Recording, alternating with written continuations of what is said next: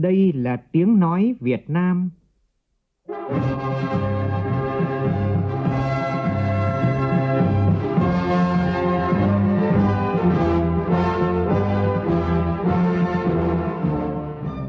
là tiếng nói Việt Nam,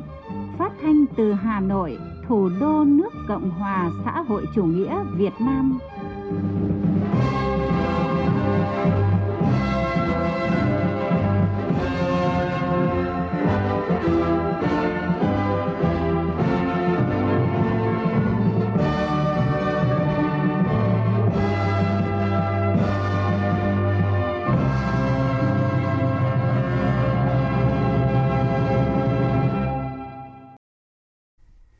Kính chào quý vị và các bạn. Mời quý vị và các bạn nghe chương trình Thời sự chiều của Đài Tiếng nói Việt Nam với những nội dung chính sau đây.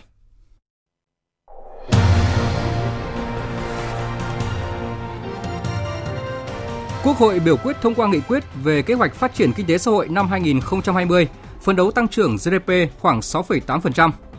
Cũng hôm nay, thảo luận dự thảo luật đầu tư theo hình thức đối tác công tư PPP, Thủ tướng Nguyễn Xuân Phúc nhấn mạnh cần phải có luật để bảo vệ các nhà đầu tư.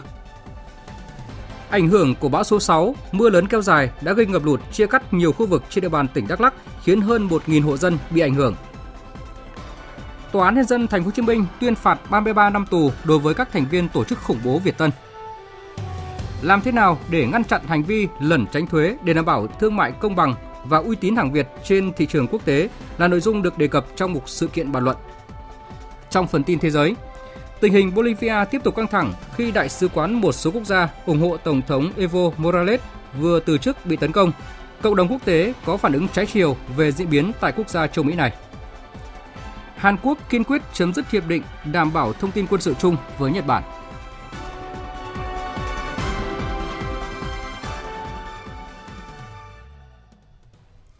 Bây giờ là nội dung chi tiết. Thưa quý vị và các bạn, tiếp tục chương trình kỳ họp thứ 8, Sáng nay, các đại biểu Quốc hội đã biểu quyết thông qua nghị quyết về kế hoạch phát triển kinh tế xã hội năm 2020 với đa số phiếu tán thành. Tiếp đó, Bộ trưởng Bộ Kế hoạch và Đầu tư Nguyễn Chí Dũng báo cáo trước Quốc hội về dự thảo luật đầu tư theo phương thức đối tác công tư PPP. Luật này có một số điểm mới đáng chú ý như đẩy mạnh đấu thầu rộng rãi cạnh tranh, rút ngắn thủ tục đấu thầu, thành lập hội đồng thẩm định dự án PPP. Cũng vào hôm nay, các đại biểu thảo luận tại tổ về luật đầu tư theo hình thức đối tác công tư PPP. Tổng hợp của nhóm phóng viên Minh Long và Kim Thanh. Quốc hội thông qua nghị quyết về kế hoạch phát triển kinh tế xã hội năm 2020 với 12 chỉ tiêu cụ thể, trong đó tổng sản phẩm trong nước GDP tăng khoảng 6,8%, tốc độ tăng giá tiêu dùng bình quân CPI dưới 4%, tổng kim ngạch xuất khẩu tăng khoảng 7%, tỷ lệ nhập siêu so với tổng kim ngạch xuất khẩu dưới 3%. Tổng vốn đầu tư phát triển toàn xã hội khoảng 33% đến 34% GDP, tỷ lệ hộ nghèo theo chuẩn nghèo tiếp cận đa chiều giảm 1% đến 1,5%, riêng các huyện nghèo giảm 4%. Mục tiêu tổng quát của nghị quyết hướng đến tập trung ổn định kinh tế vĩ mô, kiểm soát lạm phát, nâng cao năng suất, chất lượng, hiệu quả, tính tự chủ và sức cạnh tranh của nền kinh tế, hoàn thiện thể chế, khơi thông nguồn lực, tạo môi trường đầu tư kinh doanh bình đẳng, thông thoáng, thuận lợi, đẩy mạnh cơ cấu lại nền kinh tế gắn với đổi mới mô hình tăng trưởng, đẩy nhanh tiến độ thực hiện các dự án quan trọng quốc gia, công trình trọng điểm, phát huy vai trò của các vùng kinh tế trọng điểm, các đô thị lớn, phát triển đào tạo,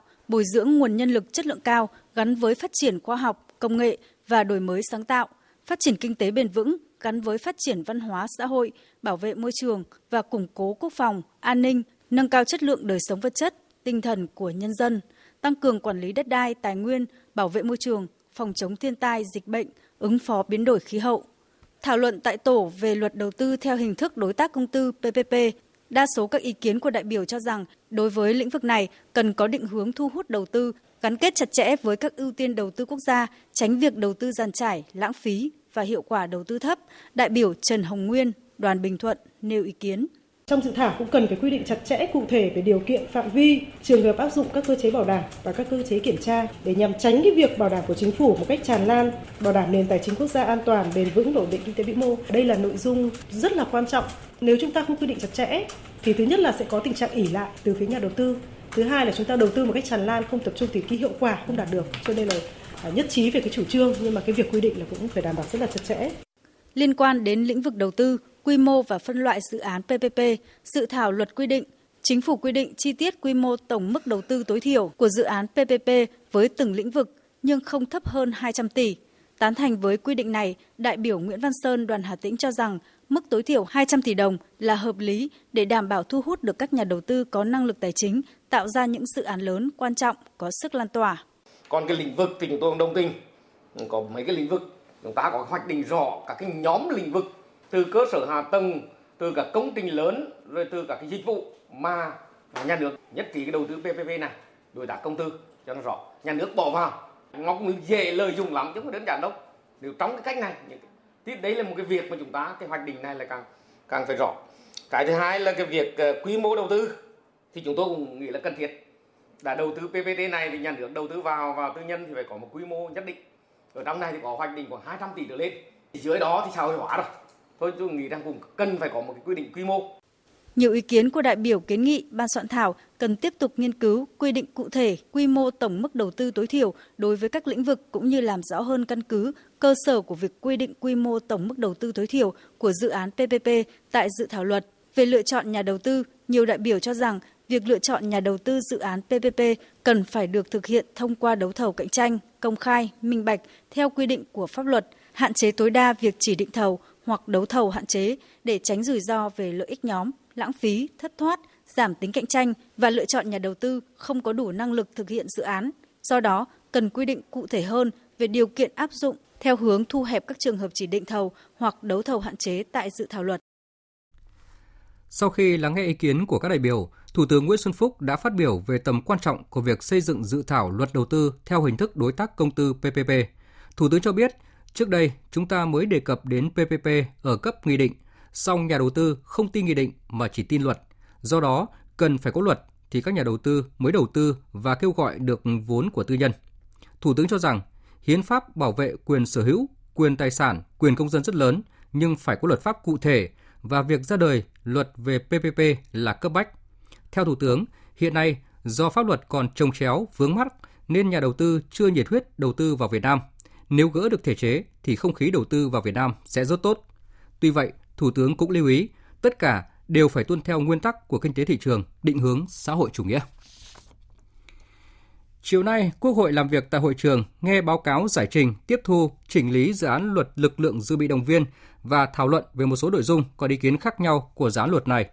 Nhóm phóng viên Minh Long và Kim Thanh tiếp tục thông tin.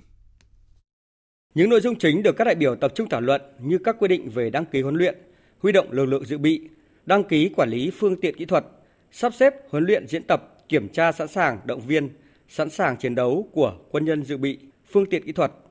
đơn vị dự bị động viên và huy động lực lượng dự bị động viên, cũng như các quy định về chế độ chính sách đối với lực lượng dự bị động viên. Theo dự thảo luật, các trường hợp huy động lực lượng dự bị động viên là nội dung còn có nhiều ý kiến khác nhau. Một số đại biểu đề nghị chỉ quy định huy động khi có lệnh tổng động viên, động viên cục bộ trong chiến tranh hoặc tình trạng khẩn cấp về quốc phòng cho phù hợp với Hiến pháp năm 2013, bảo đảm chất lượng lực lượng dự bị động viên, quyền của công dân và bảo đảm tính khả thi. Kiến nghị về đội tuổi quân nhân dự bị sắp xếp vào các đơn vị dự bị động viên trong thời bình, đại biểu Trần Văn Mão, đoàn Nghệ An cho rằng quy định như dự thảo luật là chưa phù hợp với quy định của luật nghĩa vụ quân sự, bởi luật này quy định độ tuổi của hạ sĩ quan, binh sĩ dự bị đối với công dân nam là 45 tuổi công dân nữ là 40 tuổi.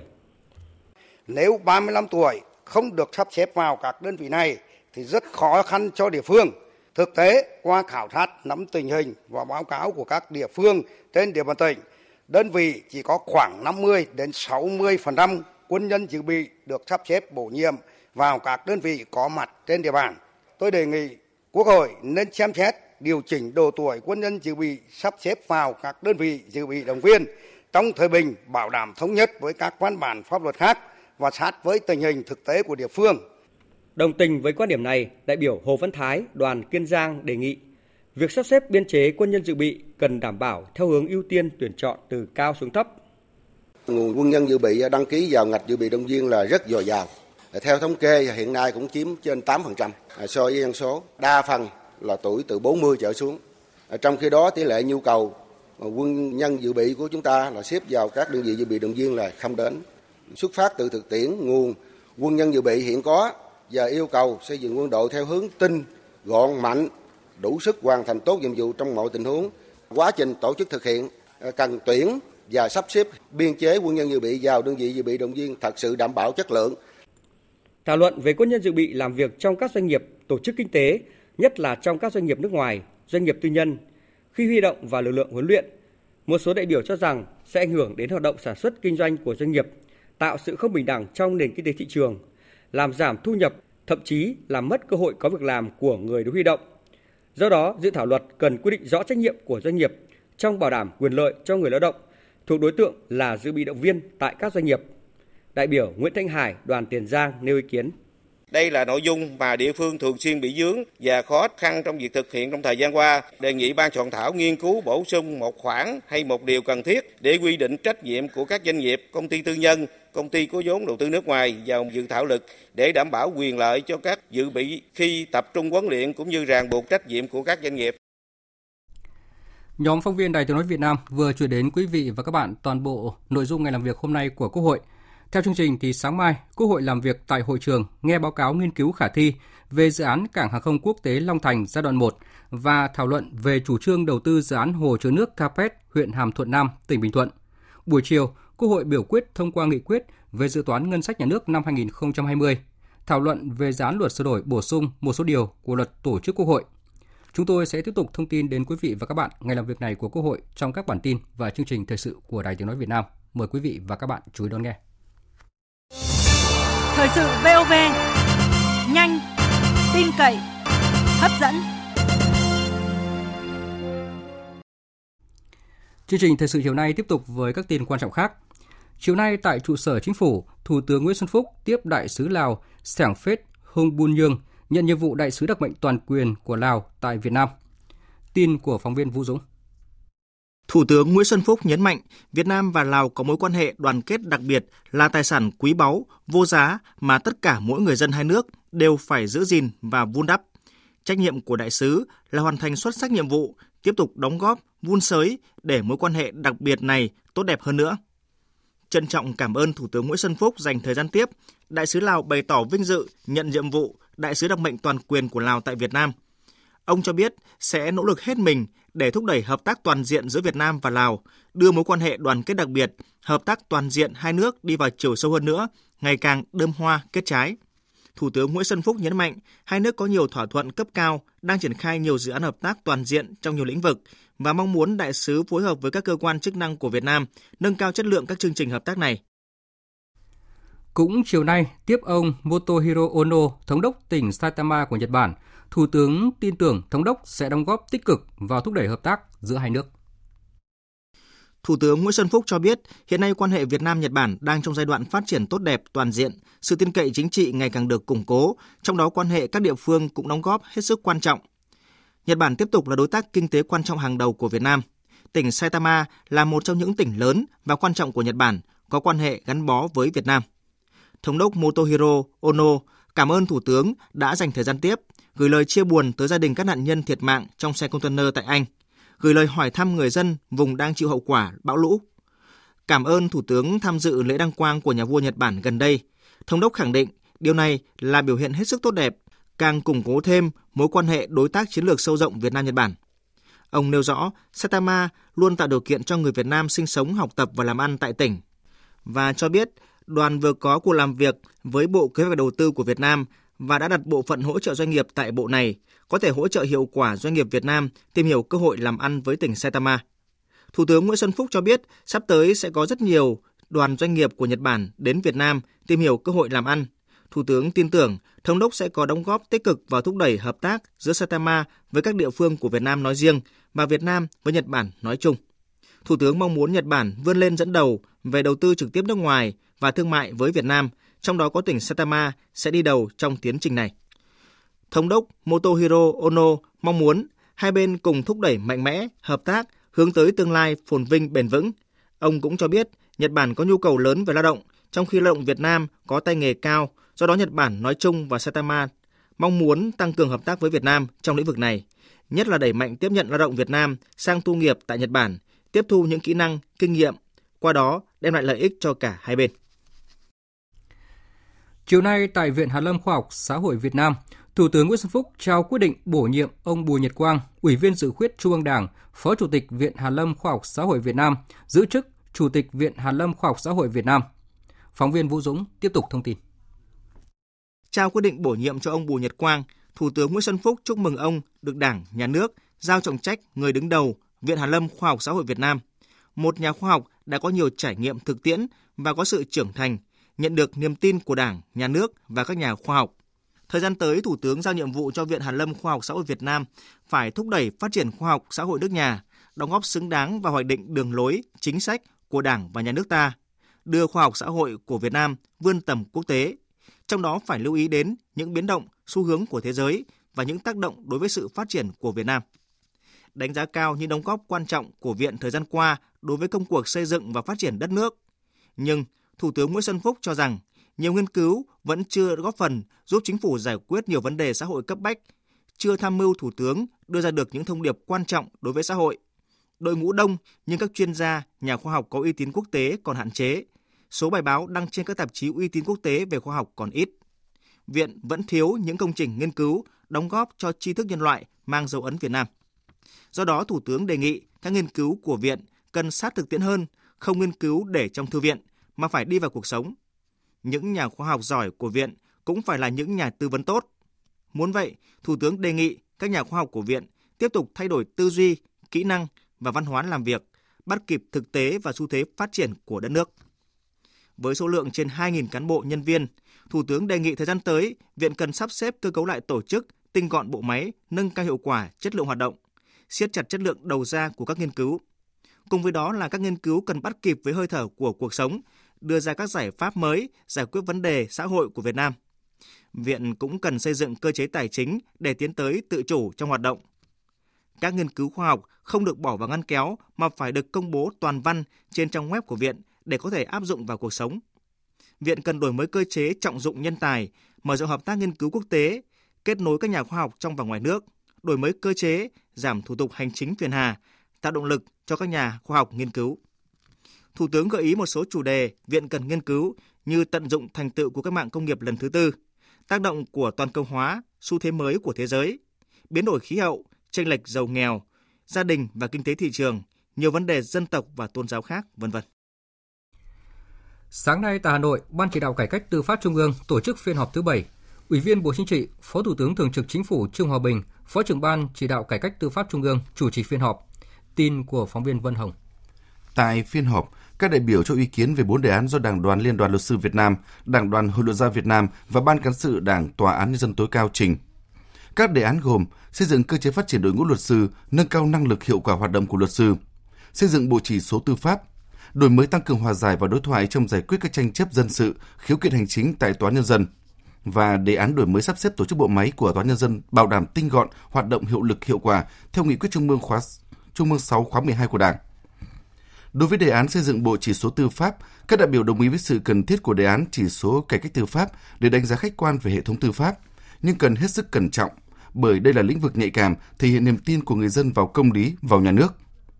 Ủy viên Bộ Chính trị, Phó Thủ tướng Thường trực Chính phủ, Phó trưởng Ban chỉ đạo cải cách tư pháp Trung ương Trương Hòa Bình lưu ý. Việc tính điểm và cách tính kết quả điều tra khảo sát lấy ý kiến nhân dân cần được tính toán thận trọng, bảo đảm cơ sở khoa học khách quan có tính thuyết phục, bảo đảm cái tính chính trị, à, tạo sự đồng thuận của các cơ quan tổ chức có liên quan, à, xác định cái bộ tiêu chí, cái bộ câu hỏi, rồi cách tiến hành, rồi đối tượng lấy. Rất là cần thiết vì đây là cũng là ý kiến của nhân dân đánh giá. Nhưng mà đánh giá như thế nào? Cái mức độ tiếp cận với lại công lý mức độ tiếp cận với thủ tục hành chính tư pháp mức độ tiếp cận cái việc giải quyết theo cái quy định của pháp luật tố tụng hay là tiếp cận trong cái việc là đối thoại hòa giải chứ còn đánh giá vào cái vụ án này sai vụ án kia đúng thì nó lại theo tố tụng chứ không thể theo chủ quan Thường vụ Quân ủy Trung ương hôm nay tổ chức hội nghị quán triệt triển khai chỉ thị của Bộ Chính trị và chỉ thị của Thường vụ Quân ủy Trung ương về Đại hội Đảng các cấp tiến tới Đại hội đại biểu toàn quốc lần thứ 13 của Đảng. Đại tướng Ngô Xuân Lịch, Ủy viên Bộ Chính trị, Phó Bí thư Quân ủy Trung ương, Bộ trưởng Bộ Quốc phòng chủ trì hội nghị. Tin của phóng viên Nguyễn Hằng. Tại hội nghị, các đại biểu được quán triệt và hướng dẫn thực hiện các nội dung về chỉ thị số 35 của Bộ Chính trị, chỉ thị số 747 của Thường vụ Quân ủy Trung ương về Đại hội Đảng các cấp trong Đảng bộ quân đội, tiến tới Đại hội đại biểu toàn quốc lần thứ 13 của Đảng. Kết luận số 55 của Ban Bí thư về việc tiếp tục chấn chỉnh công tác cán bộ để chuẩn bị tốt nhân sự Đại hội Đảng bộ các cấp và Đại hội 13 của Đảng hướng dẫn của Tổng cục Chính trị, Ủy ban Kiểm tra Quân ủy Trung ương về Đại hội Đảng các cấp trong Đảng bộ quân đội và việc tổ chức học tập triển khai thực hiện trong toàn quân. Phát biểu tại hội nghị, Đại tướng Ngô Xuân Lịch đề nghị các đại biểu tập trung lĩnh hội đầy đủ nội dung các văn bản lãnh đạo, chỉ đạo đại hội của Trung ương, của Thường vụ Quân ủy Trung ương và hướng dẫn của Tổng cục Chính trị, của Ủy ban Kiểm tra Trung ương, nhất là những yêu cầu nội dung mới của đại hội lần này, đồng thời tích cực thảo luận, góp ý, phản ánh rõ những khó khăn vướng mắc và đề xuất những giải pháp để Thường vụ Quân ủy Trung ương lãnh đạo chỉ đạo đại hội Đảng các cấp đạt kết quả tốt, góp phần vào thành công của Đại hội Đảng bộ quân đội lần thứ 11 và Đại hội đại biểu toàn quốc lần thứ 13 của Đảng. Tiếp tục chuyến công tác tại Điện Biên, sáng nay Đại tướng Tô Lâm, Bộ trưởng Bộ Công an cùng đoàn công tác của các bộ ngành tham dự Ngày hội Đại đoàn kết các dân tộc tại huyện Mường Nhé, trao nhà tình nghĩa cho một số hộ dân ở bản Nậm Pố 4, xã Mường Nhé. Tin của phóng viên Vũ Lợi, thường trú tại khu vực Tây Bắc. Trao nhà tình nghĩa cho gia đình anh Hờ A Dế, một trong số các hộ nghèo tại bản Nậm Pố 4, xã Mường Nhé. Đại tướng Tô Lâm mong muốn người dân huyện Mường Nhé yên tâm sản xuất, một lòng tin theo Đảng, không tin theo các đối tượng phản động – chung tay với chính quyền địa phương giữ vững an ninh trật tự, an ninh biên giới, bảo đảm toàn vẹn lãnh thổ của Việt Nam. Dự ngày hội đại đoàn kết toàn dân tộc của Liên khu dân cư bản Mường Nhé mới và Mường Nhé 2, xã Mường Nhé, huyện Mường Nhé, Đại tướng Tô Lâm nhấn mạnh, đại đoàn kết dân tộc ở khu dân cư không chỉ là nét đẹp mà còn là nội dung quan trọng trong việc xây dựng, củng cố phát huy quyền làm chủ của nhân dân, hùn đúc sức mạnh của khối đại đoàn kết các dân tộc. Nhân dịp này, Quỹ vì người nghèo Trung ương, các ngân hàng VPBank, Techcombank, Hàng hải Việt Nam, Agribank, Ngân hàng Nhà nước cũng đã trao tặng 29 tỷ đồng cho huyện Mường Nhé để hỗ trợ xây dựng 600 căn nhà đại đoàn kết cho các hộ nghèo trên địa bàn. Cũng hôm nay, Bí thư Trung Đảng, Chủ nhiệm Ủy ban Kiểm tra Trung ương Trần Cẩm Tú dự ngày hội đại đoàn kết dân tộc tại xã Đồng Bục, huyện Lộc Bình, tỉnh Lạng Sơn và trao tặng kinh phí xây 70 nhà đại đoàn kết cho hộ nghèo, hộ cận nghèo có hoàn cảnh đặc biệt khó khăn trên địa bàn tỉnh. Trong hai ngày hôm qua và hôm nay, Bộ trưởng Bộ Giáo dục và Đào tạo Phùng Xuân Nhạ, Chủ tịch Hội đồng chức danh giáo sư nhà nước nhiệm kỳ 2018-2023, chủ trì kỳ họp lần thứ ba của Hội đồng giáo sư nhà nước, thảo luận và tiến hành bỏ phiếu đối với kết quả của Hội đồng giáo sư ngành, liên ngành và danh sách ứng viên đủ điều kiện được công nhận đạt tiêu chuẩn chức danh giáo sư, phó giáo sư năm nay. Theo đó, đã có 424 ứng viên giáo sư, phó giáo sư đạt đủ phiếu tín nhiệm của Hội đồng chức danh giáo sư nhà nước – Phóng viên Đài Tiếng nói Việt Nam phản ánh. Năm 2019 là năm đầu tiên thực hiện quyết định số 37 về quy định tiêu chuẩn thủ tục xét công nhận đạt tiêu chuẩn và bổ nhiệm chức danh giáo sư, phó giáo sư, thủ tục xét hủy bỏ công nhận chức danh và miễn nhiệm chức danh giáo sư, phó giáo sư. Đánh giá chung cho thấy các hội đồng chức danh giáo sư cơ sở, hội đồng chức danh giáo sư ngành, liên ngành đã tuân thủ nghiêm các quy định đã ban hành trong toàn bộ quá trình xét tuyển. Theo đánh giá về cơ bản, chất lượng ứng viên năm nay khá tốt, năng lực ngoại ngữ tốt, hầu hết các ứng viên có công trình nghiên cứu khoa học đăng trên các tạp chí quốc tế uy tín thuộc danh mục ISI, Scopus, Giáo sư tiến sĩ Nguyễn Thanh Thủy, Chủ tịch Hội đồng chức danh giáo sư ngành công nghệ thông tin cho rằng Tôi cho rằng là cái ờ, kỳ xét ờ, đặt chức danh giáo sư và phó sư năm 2019 đã tạo ra một cái bước đột phá về mặt chất lượng. Ờ, cái điều ấy thì nó dẫn từ cái chính gốc là cái quyết định 37 của Thủ tướng Chính phủ. Cái thứ hai là vấn đề triển khai thì nó thể hiện ở cái phần khâu xây dựng hội đồng các giáo sư các ngành thì theo một cái quy trình rất là chặt chẽ với các nguồn khác nhau. Một điểm mà tôi nghĩ cũng rất là quan trọng đó là sự công khai minh bạch của các hội đồng từ các cấp từ khi hội đồng cơ sở, hội đồng ngành và hội đồng nhà nước. Giáo sư tiến sĩ Nguyễn Thị Mỹ Lộc, Chủ tịch Hội đồng chức danh giáo sư ngành giáo dục học cũng đánh giá cao sự đổi mới của hoạt động xét tuyển năm nay. À, trước hết là cái chủ trương nâng cao về chất lượng nên là uh, rất là chặt chẽ cả về ba lĩnh vực cả về nghiên cứu khoa học đào tạo và những cái cống hiến cho xã hội cái uy tín của các ứng viên ừ, đều được nâng cao. Đặc biệt là trong các cái công trình nghiên cứu khoa học, các hoạt động nghiên cứu khoa học, thì đòi hỏi có các công bố quốc tế. Các công bố quốc tế này nó phải đảm bảo cái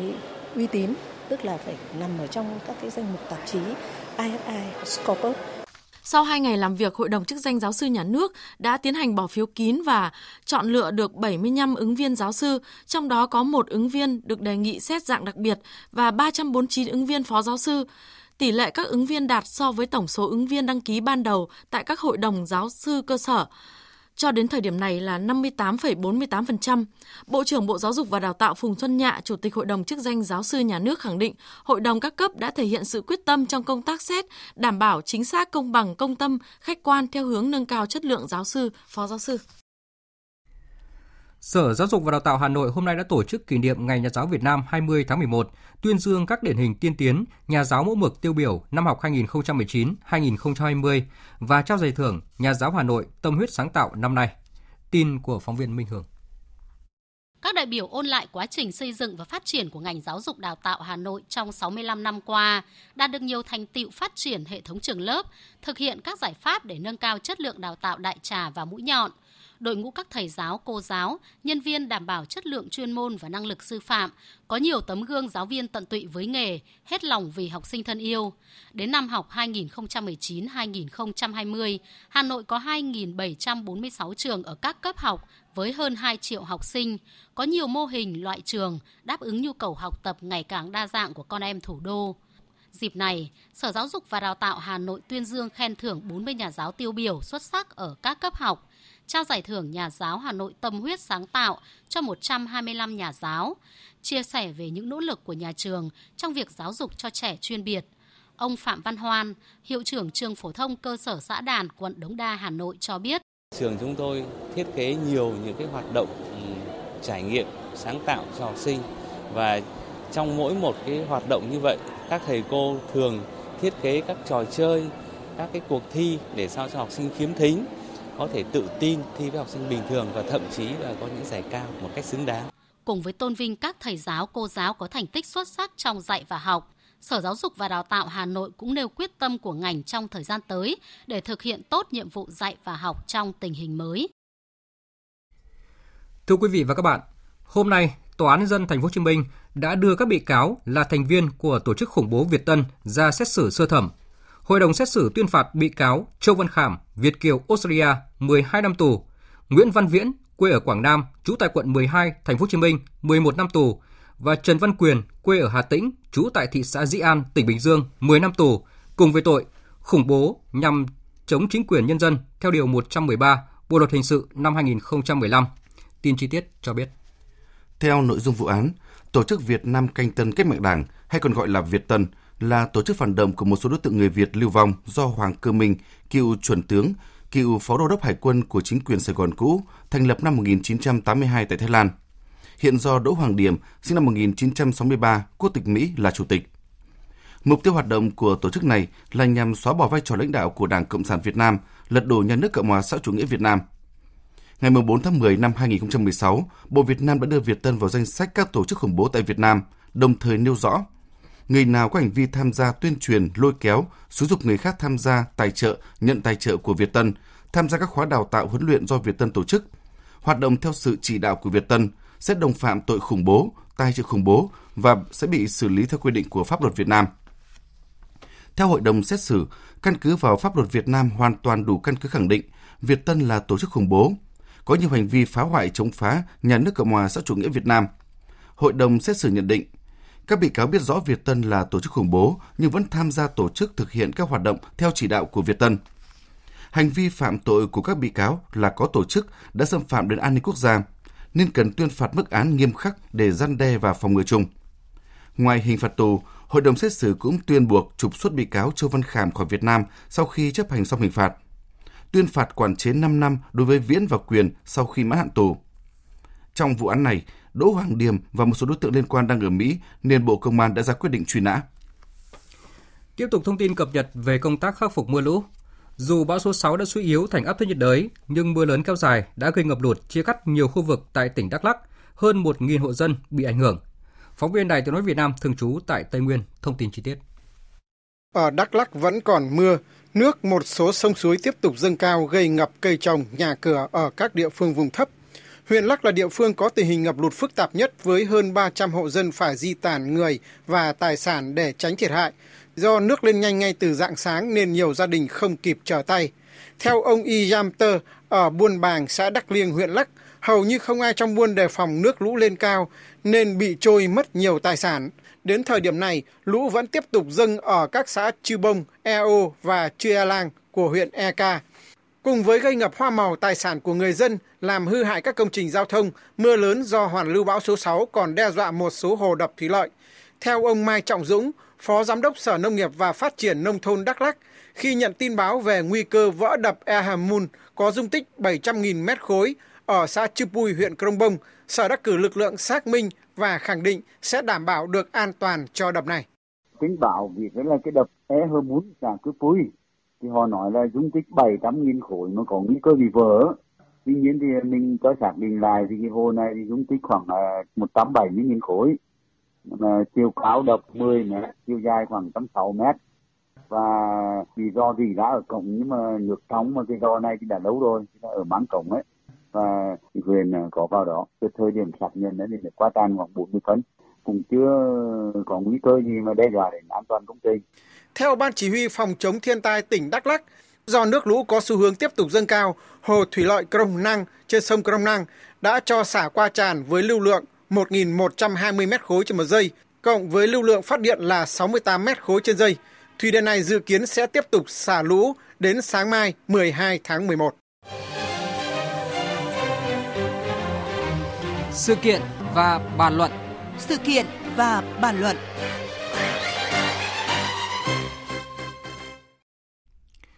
Thưa quý vị và các bạn, Việt Nam đang và sẽ đối diện nguy cơ trở thành nơi giả xuất xứ hàng hóa để hưởng ưu đãi thuế của nhiều nước.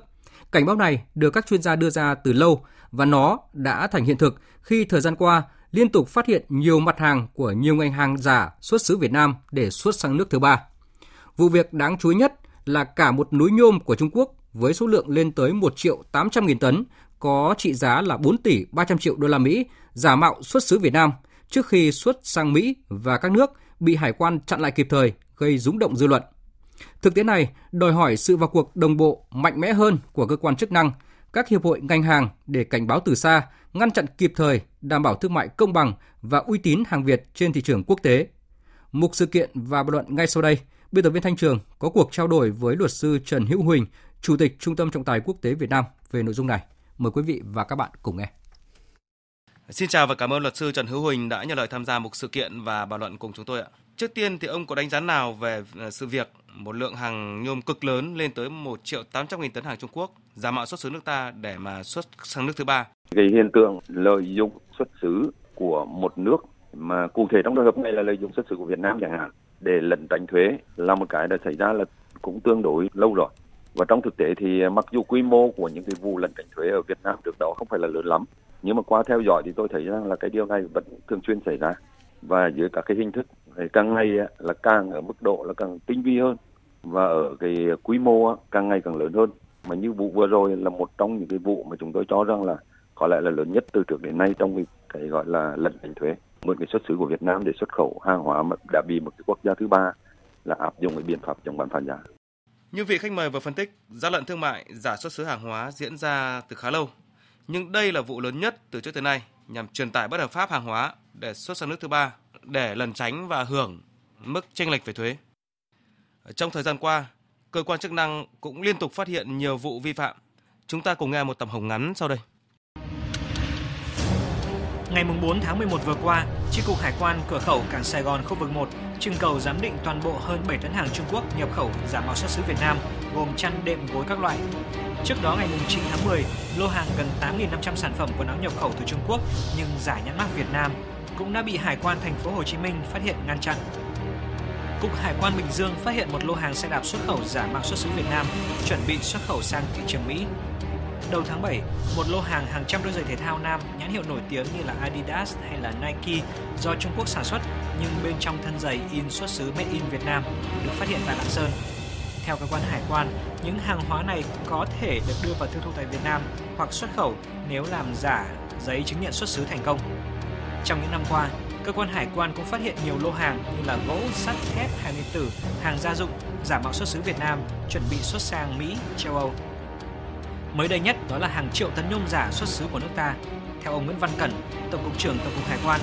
vụ kho nhôm 4 tỷ 300 triệu đô la Mỹ là điển hình của việc Việt Nam dễ bị lợi dụng về gian lận xuất xứ để lẩn tránh thuế và sẽ nhận hình phạt từ phía Mỹ nếu cơ quan chức năng không quyết tâm gắt gao với các hành vi gian lận. Thưa ông Trần Hữu Huỳnh, việc gian lận xuất xứ để lẩn tránh thuế nếu mà không ngăn chặn được kịp thời và hiệu quả thì nó gây ra những hậu quả nào cho các ngành hàng cũng như là uy tín của hàng Việt Nam trên trường quốc tế ạ? Nếu không ngăn chặn kịp thời thì nó sẽ trở nên một cái quy mô là lớn. Và khi quy mô là lớn thì thiệt hại không, bây giờ lại cũng không phải là thiệt hại đơn lẻ, mà thiệt hại cho cả một ngành hàng. Thiệt hại cho cả một ngành hàng này cũng chỉ là một nhìn từ một góc độ, còn thiệt hại cho cả hình ảnh của đất nước, uy tín của của đất nước trong việc kiểm tra các cái gian lận xuất xứ, trong cái nghĩa vụ có trách nhiệm hợp tác với các thành viên khác của WTO để ngăn chặn các cái gian lận thương mại thì như vậy hình ảnh cũng bị, cũng dễ bị tổn thương. Cho nên vấn đề phải có can thiệp kịp thời và có những biện pháp kịp thời để chúng ta bảo vệ được ngành hàng của chúng ta bảo vệ hình ảnh của đất nước chúng ta. Như ông vừa phân tích thì hoạt động này ngày càng tinh vi và phức tạp. Vậy thì chúng ta cần nhận diện ra sao để mà phòng ngừa từ xa các hoạt động vi phạm? Cái nhận diện thứ nhất là về mặt số liệu. Ai sẽ là người làm chuyện này? Số liệu xuất nhập. Chúng ta cũng phải phối hợp với nước ngoài để rồi thường xuyên trao đổi cái số liệu. Nó nếu mà nó tăng lên một cách đột biến và nó không phản ánh đúng với thực trạng sản xuất của Việt Nam ấy, là chúng ta phải đưa nó vào tầm ngắm vấn đề thứ hai là chúng ta phải theo dõi cái thông tin ở các nước xung quanh của Việt Nam có vùng biên giới Việt Nam hoặc là ở một nước thứ ba nào khác. Các cái biện pháp mà các cái nước người ta áp dụng đối với việc là chống bán phá giá hay là chống trợ cấp ấy, là những nước nào? Vậy thì hàng hóa của họ liệu có khả năng là tuôn vào Việt Nam hay không? Sau khi là bị áp dụng được cái biện pháp như vậy. Cái vấn đề thứ ba là đối với các doanh nghiệp thì chúng ta thấy rằng là cái việc này là một cái việc làm vi phạm pháp luật. Không có bất cứ một cái căn cứ nào để có thể bao chữa cho anh như là vì công an việc làm hoặc là vì vấn đề là vấn đề sinh tồn của doanh nghiệp và cái cái thứ tư á, là các hiệp hội ngành hàng thì luôn luôn phải theo dõi về cái sự đột biến này hiệp hội bây giờ thì không chỉ là lo những vấn đề về cái, cái môi trường kinh doanh trong nước mà vẫn còn phải tham gia rất sâu vào các cái hoạt động thương mại quốc tế đặc biệt là những ngành hàng nào ạ mà có liên quan đến vấn đề là thương mại quốc tế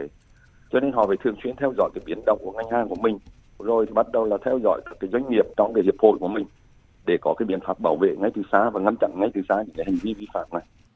Thưa ông, trong các vụ giả mạo xuất xứ hàng hóa nước ta thì có sự tiếp tay móc nối của doanh nghiệp kinh doanh sản xuất tại Việt Nam, có thể là doanh nghiệp FDI và cũng có thể là doanh nghiệp trong nước. Vậy thì theo ông cần phải xử lý trách nhiệm đối với những doanh nghiệp tiếp tay này như thế nào để mà đảm bảo tính dân đe và công bằng cho hoạt động thương mại? Tôi thấy rằng là cái trách nhiệm trực tiếp là của các cái doanh nghiệp mà có liên kết với phía nước ngoài khai thác cái việc lẩn tránh thuế này. Bởi vì đấy là trách nhiệm trực tiếp vì anh là người trực tiếp là làm mua bán hàng hóa của nước ngoài hoặc là mượn đường xuất xứ qua Việt Nam hoặc là chuyển khẩu qua Việt Nam hoặc là làm các cái công đoạn ta gọi là là gia công hết sức đơn giản nhưng cuối cùng là khai báo rằng là có xuất xứ của Việt Nam như vậy là rõ ràng làm đối phó với các cơ quan có thẩm quyền của Việt Nam trong việc cấp cái giấy chứng nhận xuất xứ chẳng hạn thì trách nhiệm trực tiếp của là của anh ta gọi là tiếp tay cho các cái hàng hóa của nước ngoài và hậu quả của nó là vô cùng lớn. Thưa ông, ờ, công tác phối hợp giữa các cơ quan trong nước và các thương vụ ở nước ngoài, thậm chí là với cả các đối tác nước ngoài cần được đặt ra như thế nào trong cuộc chiến với gian lận thương mại nói chung, gian lận xuất xứ nói riêng ạ? Vâng, theo tôi thì rõ ràng là vấn đề phối hợp là vấn đề hàng đầu. Và thực tiễn cho thấy rằng vấn đề phối hợp của chúng ta thì không phải khi nào cũng tốt. Và thậm chí có thể nói là thường xuyên là chưa tốt nhưng mà có tiến bộ. Vừa rồi thì ờ, phóng viên hỏi đến các cái chủ thể có liên quan thì tôi thấy điều đó hoàn toàn đúng. Đó là sự phối hợp bắt đầu từ đâu? Bắt đầu từ cơ quan quản lý nhà nước. Có những vấn đề cảnh báo từ xa để nó bắt đầu từ đó huy động các cái thể khác cùng tham gia. Mà mấy cái chủ thể đầu tiên là như chúng ta biết là một là các cơ quan thống kê, đặc biệt là cơ quan hải quan, là cái cơ quan có thể dễ dàng nhất và có được thông tin một cách kịp thời nhất, chính xác nhất. Khi thấy có lượng tăng một cách đột biến, kể cả hàng nhập lẫn hàng xuất là phải đưa nó vào trong cái tâm này. Thông tin đó phải được gửi đến một cách kịp thời cho các cái tổ chức khác có liên quan, mà như vừa rồi chúng ta đã đề cập. Cái thứ hai là đối với các tổ chức khác, ví dụ như là các cơ quan thống kê, như ở nước ngoài thì các thương vụ, các đại sứ của mình cũng phải nhận được những thông tin này một cách kịp thời, hoặc là gửi thông tin về một cách kịp thời để biết những cái lượng hàng nhập từ Việt Nam đến như thế nào, giúp cho cái đối chiếu hai đầu thông tin, đầu của thông tin của hải quan và đầu thông tin của bên phía nước ngoài. Thì để chúng ta đánh giá lại thông tin một cách chính xác. Cái thứ ba nữa là bản thân cái cơ quan đối ngoại của Việt Nam như là cơ quan hải quan hoặc là bộ công thương cũng phải thường xuyên có cái mối dây liên hệ đối với các cái nước để chúng ta thường xuyên đối phó đặc biệt là trong việc truyền thông tin hiện nay của chúng ta có hợp tác vừa là nghĩa vụ vừa là quyền lợi chúng ta trong việc hợp tác với các tổ chức nước ngoài và trong tổ chức thương mại quốc tế của chúng ta. Thì tôi tôi nghĩ cái phần này chúng ta có thể có, lấy được thông tin một cách nhanh chóng. Và tôi cho rằng là thông tin chính xác kịp thời là cái đầu tiên. Và trên cơ sở có thông tin như vậy thì các chủ thể có liên quan doanh nghiệp hiệp hội cơ quan quản lý thị trường hải quan bộ công thương và các đại sứ của chúng ta, các sứ quán, các thăm tán thương mại của chúng ta là đều có thể sử dụng để rồi bắt đầu phối hợp. Một lần nữa cảm ơn luật sư Trần Hữu Huỳnh, Chủ tịch Trung tâm Trọng tài Quốc tế Việt Nam với phần bàn luận vừa rồi. Thời sự tiếng nói Việt Nam Thông tin nhanh Bình luận sâu Tương tác đa chiều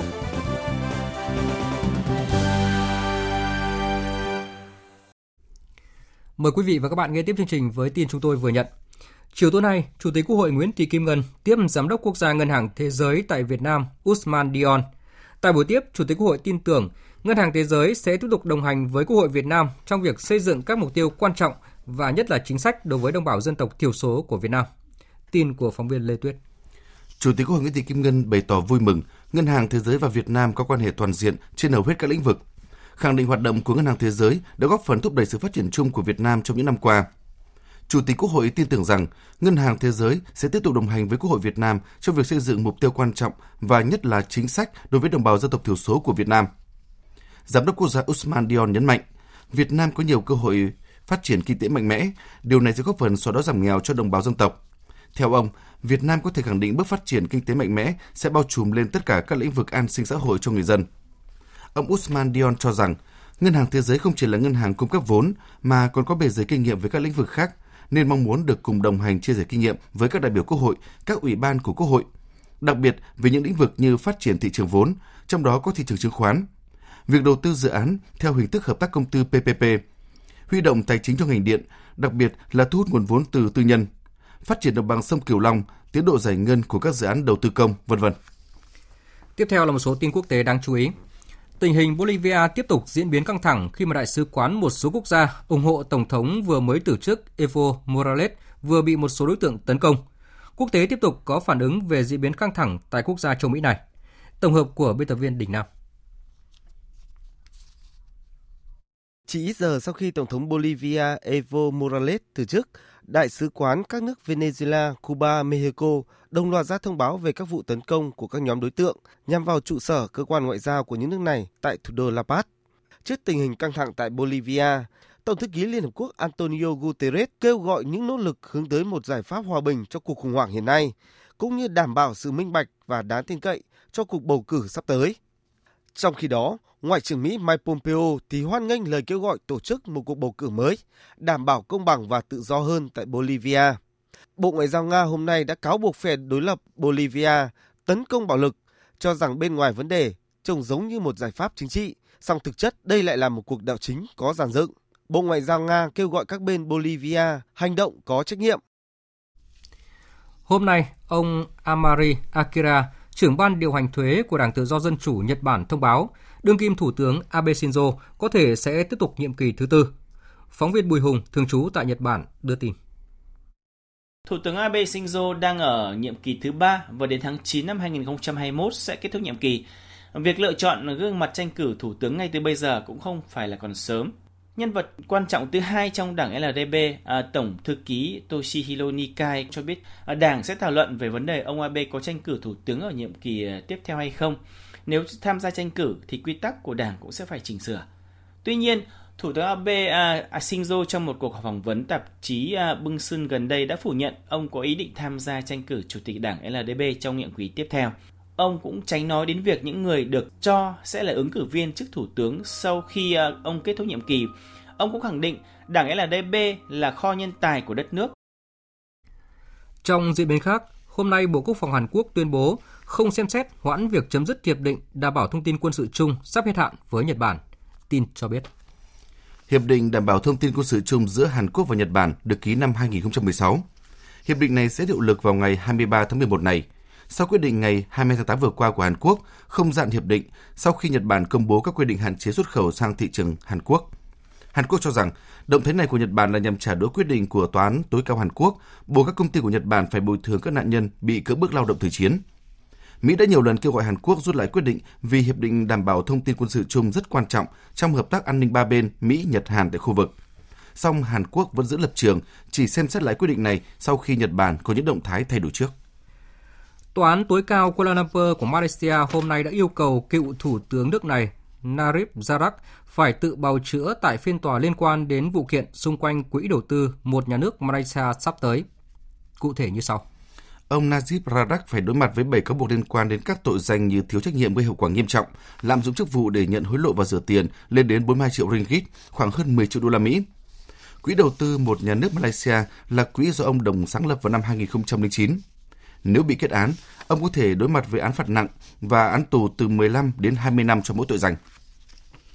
Mỹ vừa cảnh báo sẽ trừng phạt Thổ Nhĩ Kỳ nếu nước này không từ bỏ kế hoạch mua hệ thống phòng thủ của Nga. Vấn đề vốn làm dạn nứt mối quan hệ giữa hai nước lại một lần nữa được nhấn mạnh trước thềm chuyến thăm của Tổng thống Thổ Nhĩ Kỳ Tayyip Erdogan tới Mỹ vào ngày 13 tháng 11 này. Cho thấy là những trách nhiệm nặng nề trong chuyến thăm này của lãnh đạo Thổ Nhĩ Kỳ để giải quyết hàng loạt các vấn đề bất đồng còn tồn tại giữa hai đồng minh. Tổng hợp của biên tập viên Phạm Hà. Cố vấn an ninh quốc gia Robert O'Brien cho rằng Mỹ đang rất không hài lòng về hợp đồng vũ khí giữa Thổ Nhĩ Kỳ và Nga, đồng thời có thể sẽ áp đặt trừng phạt nếu Thổ Nhĩ Kỳ không từ bỏ hệ thống phòng thủ tên lửa S-400 mới mua từ Nga. Mỹ đã loại bỏ Thổ Nhĩ Kỳ ra khỏi chương trình máy bay chiến đấu F-35 sau khi Thổ Nhĩ Kỳ bắt đầu nhận lô giao hàng đầu tiên S-400 từ Nga. Tuy nhiên, Mỹ vẫn do dự áp đặt biện pháp trừng phạt nhằm vào Thổ Nhĩ Kỳ. Cảnh báo của Cố vấn An ninh Quốc gia Nhà Trắng cho thấy Mỹ vẫn nuôi hy vọng Thổ Nhĩ Kỳ có thể hủy bỏ hợp đồng này với Nga. Ông Robert O'Brien khẳng định. Nếu Thổ Nhĩ Kỳ không từ bỏ hệ thống S-400, sẽ có thể có các biện pháp trừng phạt. Các động thái mua vũ khí từ Nga không có chỗ trong NATO. Đó là thông điệp mà Tổng thống Trump sẽ làm rõ với ông Erdogan khi ông tới Mỹ. Rõ ràng chính quyền Mỹ đang rất phiền lòng với chính sách đối ngoại của Thổ Nhĩ Kỳ gần đây, nhưng với tầm quan trọng địa chính trị trong mối quan hệ Thổ Nhĩ Kỳ, Cố vấn an ninh Nhà Trắng Robert O'Brien cũng phải thừa nhận, mất Thổ Nhĩ Kỳ là một đồng minh, không phải là một điều tốt lành cho châu Âu hay cho nước Mỹ. Trong một diễn biến khác, hôm nay Thổ Nhĩ Kỳ đã bắt đầu cho các tù nhân là thành viên tổ chức nhà nước Hồi giáo tự xưng IS hồi hương. Tại Bangladesh đã có ít nhất 12 người thiệt mạng và 5 ngư dân mất tích do bão Bulbul, khoảng 6.000 ngôi nhà bị hư hại. Hiện chưa có thông báo về thiệt hại tại các trại ở phía đông nam Bangladesh, nơi mà hàng trăm nghìn người tị nạn từ nước láng giềng Myanmar đang sinh sống. Thời sự VOV, nhanh, tin cậy, hấp dẫn. Quý vị và các bạn đang nghe chương trình Thời sự chiều của Đài Tiếng nói Việt Nam. Thưa quý vị và các bạn, Việt Nam đã chính thức tiếp quản cương vị Chủ tịch ASEAN năm 2020 sau khi Thủ tướng Chính phủ Nguyễn Xuân Phúc nhận chiếc búa Chủ tịch ASEAN từ Thủ tướng Thái Lan trong một buổi lễ trọng thể tại Bangkok. Dù đây không phải là lần đầu tiên Việt Nam đảm nhận vị trí quan trọng này, song năm 2020 là một dấu mốc đặc biệt, đánh dấu tròn 25 năm Việt Nam trở thành thành viên của ASEAN, cũng như đánh dấu việc ASEAN đi được đúng nửa chặng đường trong thực hiện tầm nhìn cộng đồng ASEAN 2025. Vì thế, các nước ASEAN đang đặt rất nhiều tin tưởng và kỳ vọng vào nhiệm kỳ Chủ tịch 2020 của Việt Nam. Bài viết của biên tập viên Thúy Ngọc sẽ đề cập nội dung này. Năm Chủ tịch ASEAN 2020 là lần thứ ba Việt Nam đảm nhiệm vai trò quan trọng này. Trước đó, năm 2010, khi đảm nhiệm vai trò Chủ tịch ASEAN, Việt Nam đã để lại nhiều dấu ấn với những hành động, chương trình thiết thực vẫn được tiếp nối cho đến ngày hôm nay. Theo ông Nguyễn Vũ Tùng, Giám đốc Học viện Ngoại giao, Bộ Ngoại giao, năm Chủ tịch ASEAN 2020 sẽ là cơ hội để Việt Nam tiếp tục đóng góp hiệu quả cho cộng đồng ASEAN. Đó vừa là trách nhiệm, vừa là phép thử cho sự trưởng thành của Việt Nam, là cơ hội để phát huy khả năng của Việt Nam trong việc dẫn dắt cộng đồng ASEAN trong năm Chủ tịch ASEAN 2020. Chairmanship is an honor. It's the once in 10 years. Năm Chủ tịch là một vinh dự mà 10 năm chúng ta mới được đón nhận. Chúng ta sẽ phải thúc đẩy sự hợp tác giữa các thành viên ASEAN để mọi người hiểu hơn về vai trò của Việt Nam trong ASEAN, nhất là khi Việt Nam đang rất nỗ lực để trở thành thành viên tích cực hơn của Hiệp hội. Chúng ta rất mong rằng sau năm Chủ tịch 2020 của Việt Nam, đường hướng phát triển của ASEAN có thể rõ ràng hơn, hướng tới một khu vực hòa bình, ổn định và thịnh vượng và vai trò của ASEAN cũng được nhìn nhận rõ nét hơn trong mối tương quan với các khu vực khác trên thế giới. Một yếu tố rất đáng lưu ý khi Việt Nam đảm nhiệm năm chủ tịch ASEAN là bối cảnh khu vực đang có nhiều thay đổi, từ cấu trúc khu vực đến cạnh tranh của các nước lớn, đặt ra những thách thức an ninh cả truyền thống và phi truyền thống. Nhiều chuyên gia chia sẻ quan điểm rằng yếu tố quan trọng nhất trong bối cảnh Việt Nam đảm nhận cương vị chủ tịch ASEAN là sự cạnh tranh ngày càng mạnh mẽ giữa Mỹ và Trung Quốc tại khu vực. Thậm chí theo tiến sĩ Alex Vu Vinh thuộc Trung tâm Nghiên cứu An ninh châu Á Thái Bình Dương, năm 2020 sẽ chứng kiến nhiều biến động nhất trong các năm chủ tịch ASEAN gần đây, khiến cho năm chủ tịch ASEAN của Việt Nam được chú ý đặc biệt. Trong một vài năm qua, chúng ta đã chứng kiến mức độ cạnh tranh ngày càng mạnh mẽ của các nước lớn, đặc biệt là giữa Mỹ và Trung Quốc. Tôi nghĩ rằng cạnh tranh chiến lược giữa Mỹ và Trung Quốc sẽ định hình môi trường địa chính trị trong khu vực những năm tới. Vì vậy, bối cảnh mà Việt Nam đảm nhận vị trí Chủ tịch ASEAN sẽ rất khác so với hai ba thập kỷ trước, đồng thời đặt ra thách thức lớn hơn cho ASEAN, khiến cho năm Chủ tịch của Việt Nam trở nên quan trọng và đáng chú ý hơn. Việt Nam cũng xác định việc đảm nhận vị trí chủ tịch luân phiên ASEAN trong bối cảnh được cho là rất khác so với hai, ba thập kỷ trở lại đây sẽ là cơ hội để Việt Nam khẳng định vai trò của mình không chỉ trong khối ASEAN, trong khu vực mà còn trong nhiều vấn đề quốc tế khác. Khi tiếp nhận chiếc búa quyền lực từ tay Thủ tướng Thái Lan, Thủ tướng Nguyễn Xuân Phúc cũng đã công bố chủ đề của năm ASEAN 2020 là gắn kết và chủ động thích ứng. Một lần nữa khẳng định Việt Nam sẽ đẩy mạnh nỗ lực liên kết khu vực, xây dựng cộng đồng để có thể thích ứng với những biến động của môi trường khu vực và quốc tế. Theo ông Mati Muliana Natalegawa, cựu Ngoại trưởng Indonesia, việc Việt Nam đảm nhận vai trò thành viên không thường trực của Hội đồng Bảo an Liên Hợp Quốc sẽ hỗ trợ rất tốt cho nhiệm kỳ Chủ tịch ASEAN 2020 của Việt Nam, đáp ứng sự tin tưởng và kỳ vọng của các thành viên trong khối. I think Vietnam will obviously have to Uh, với Việt Nam, vấn đề không đơn thuần là đảm nhận vai trò của Chủ tịch ASEAN trong năm 2020, uh, mà còn là vai trò lãnh đạo, bởi sự tin tưởng và kỳ vọng đối với Việt Nam cũng cao hơn. Việt Nam đã làm rất tốt trong nhiệm kỳ Chủ tịch ASEAN 2010, và tôi hoàn toàn tin tưởng các bạn sẽ làm tốt vai trò của mình trong năm 2020, nhất là khi Việt Nam cũng đảm nhận vai trò thành viên không thường trực của Hội đồng Bảo an Liên Hợp Quốc. Để đảm bảo thành công cho năm Chủ tịch ASEAN 2020, các công việc chuẩn bị đã được Việt Nam tiến hành khẩn trương ngay từ năm 2018, trong đó có việc thành lập Ủy ban Quốc gia ASEAN. Với một tâm thế khởi đầu tích cực, trong năm 2020, Việt Nam sẽ củng cố đoàn kết, thống nhất, gia tăng liên kết và kết nối để ASEAN ngày càng gắn kết trong một bản sắc chung và ngày càng tự cường với khả năng thích ứng cao trong một thế giới nhiều biến động. Quý vị và các bạn vừa nghe bài viết về những kỳ vọng của các nước ASEAN vào năm Chủ tịch ASEAN 2020 của Việt Nam. Tiếp tục chương trình thời sự chiều nay là trang tin thể thao.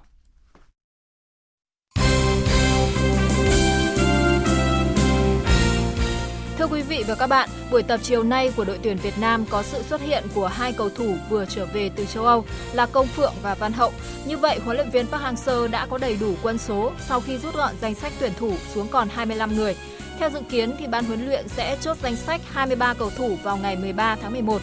Về phía đội tuyển các tiểu vương quốc Ả Rập Thống Nhất, huấn luyện viên Van Marwijk cùng 24 cầu thủ đã tập luyện tại Thái Lan từ ngày 9 tháng 11 đến ngày 13 tháng 11 sẽ di chuyển sang Hà Nội. Đội khách có buổi tập làm quen sân trước khi bước vào trận đấu chính thức lúc 20 giờ ngày 14 tháng 11.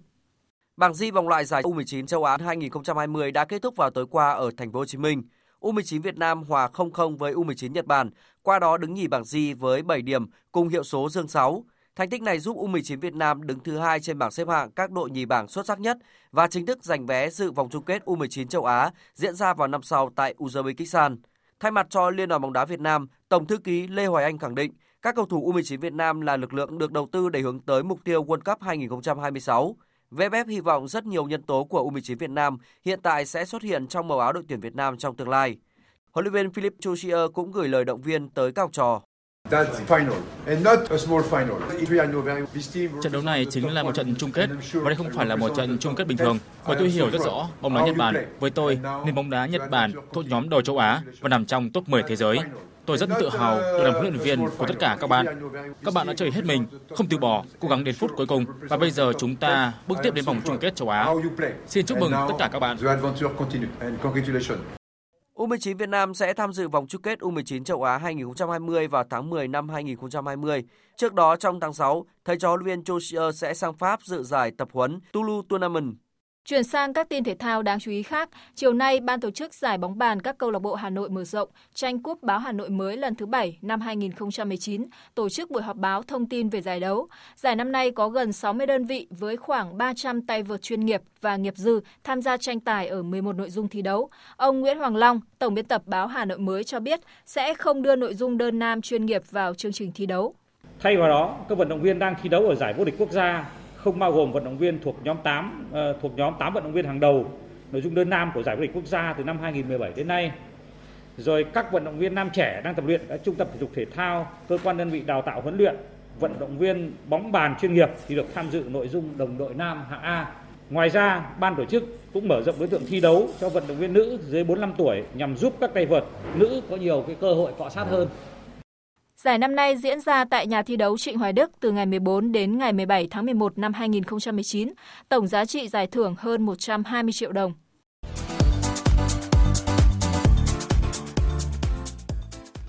Trong trận cầu tâm điểm của vòng 12 giải bóng đá ngoại hạng Anh, đội đầu bảng Liverpool đã có chiến thắng quan trọng 3-1 trước đương kim vô địch Manchester City. Phút thứ 6, hậu vệ Man City lúng túng phá bóng vào ngay vị trí Fabiano đang đứng chống trải trước vòng 16m50 và tiền đạo người Brazil đã sút căng để mở tỷ số cho đội chủ sân Anfield. Man City tràn lên tấn công nhưng sự lỏng lẻo của hàng phòng ngự khiến đội khách phải trả giá. Phút 13, Mohamed Salah đánh đầu nhân đôi cách biệt, rồi đầu hiệp 2, Sadio Mane dứt điểm từ cự ly gần, nâng tỷ số lên 3-0. Những phút còn lại Man City chỉ gỡ được một bàn do công của tiền vệ Bernardo Silva. Lúc này Liverpool dẫn đầu bảng với 34 điểm, còn Man City có 25 điểm, rơi xuống vị trí thứ tư và kém Liverpool tới 9 điểm. Ở cặp đấu khác, Manchester United thắng Brighton 3-1 để vươn lên vị trí thứ 7 trên bảng xếp hạng. Dự báo thời tiết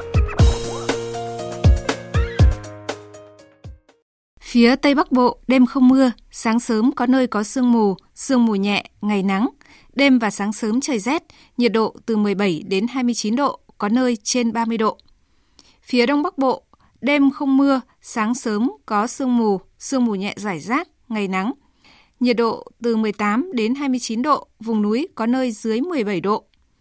Các tỉnh từ Thanh Hóa đến Thừa Thiên Huế, nhiều mây, có mưa rào và rông rải rác, riêng phía Nam Đêm và sáng có mưa vừa mưa to, có nơi mưa rất to và rông.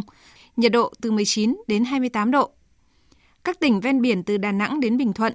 Phía Bắc đêm và sáng có mưa vừa, mưa to, có nơi mưa rất to và rông. Nhiệt độ từ 23 đến 30 độ. Khu vực Tây Nguyên, nhiều mây, đêm và sáng có mưa rào và rông rải rác, cục bộ có mưa vừa, mưa to, nhiệt độ từ 18 đến 27 độ. Khu vực Nam Bộ, nhiều mây, có mưa rào và rông vài nơi, Riêng miền Đông Nam Bộ, đêm và sáng có mưa rào và rông rải rác, cục bộ có mưa vừa mưa to. Nhiệt độ từ 24 đến 32 độ. Dự báo thời tiết biển, Bắc Vịnh Bắc Bộ có mưa vài nơi, gió Đông Bắc đến Đông cấp 4. Nam Vịnh Bắc Bộ có mưa rào rải rác và có nơi có rông, gió Đông Bắc đến Đông cấp 4.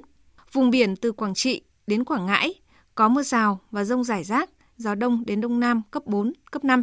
Vùng biển từ Bình Định đến Ninh Thuận có mưa rào và rông rải rác, gió đông đến đông nam cấp 4. Vùng biển từ Bình Thuận đến Cà Mau có mưa rào và rông rải rác, gió tây nam cấp 4, cấp 5. Vùng biển từ Cà Mau đến Kiên Giang có mưa rào rải rác và có nơi có rông, gió tây đến tây nam cấp 3, cấp 4. Khu vực Bắc Biển Đông có mưa rào và rông vài nơi, tầm nhìn xa trên 10 km, gió Đông Bắc đến Đông cấp 5, có lúc cấp 6, biển động. Khu vực giữa Biển Đông có mưa rào và rông vài nơi, gió đông đến đông bắc cấp 4. Khu vực Nam Biển Đông có mưa rào và rông vài nơi, gió Tây Nam cấp 4. Khu vực quần đảo Hoàng Sa thuộc thành phố Đà Nẵng có mưa rào và rông vài nơi, gió đông bắc đến đông cấp 4, cấp 5. Khu vực quần đảo Trường Sa thuộc tỉnh Khánh Hòa có mưa rào và rông vài nơi, gió Tây Nam đến Nam cấp 4. Vịnh Thái Lan có mưa rào và rông vài nơi, gió Tây cấp 3, cấp 4. Những thông tin dự báo thời tiết vừa rồi đã kết thúc chương trình thời sự chiều nay của Đài Tiếng nói Việt Nam. Chương trình do các biên tập viên Nguyễn Cường, Hải Quân và Nguyễn Hằng thực hiện với sự tham gia của phát thanh viên Đoàn Hùng và kỹ thuật viên Hồng Thanh. Chịu trách nhiệm nội dung Nguyễn Mạnh Thắng. Cảm ơn quý vị và các bạn đã dành thời gian lắng nghe.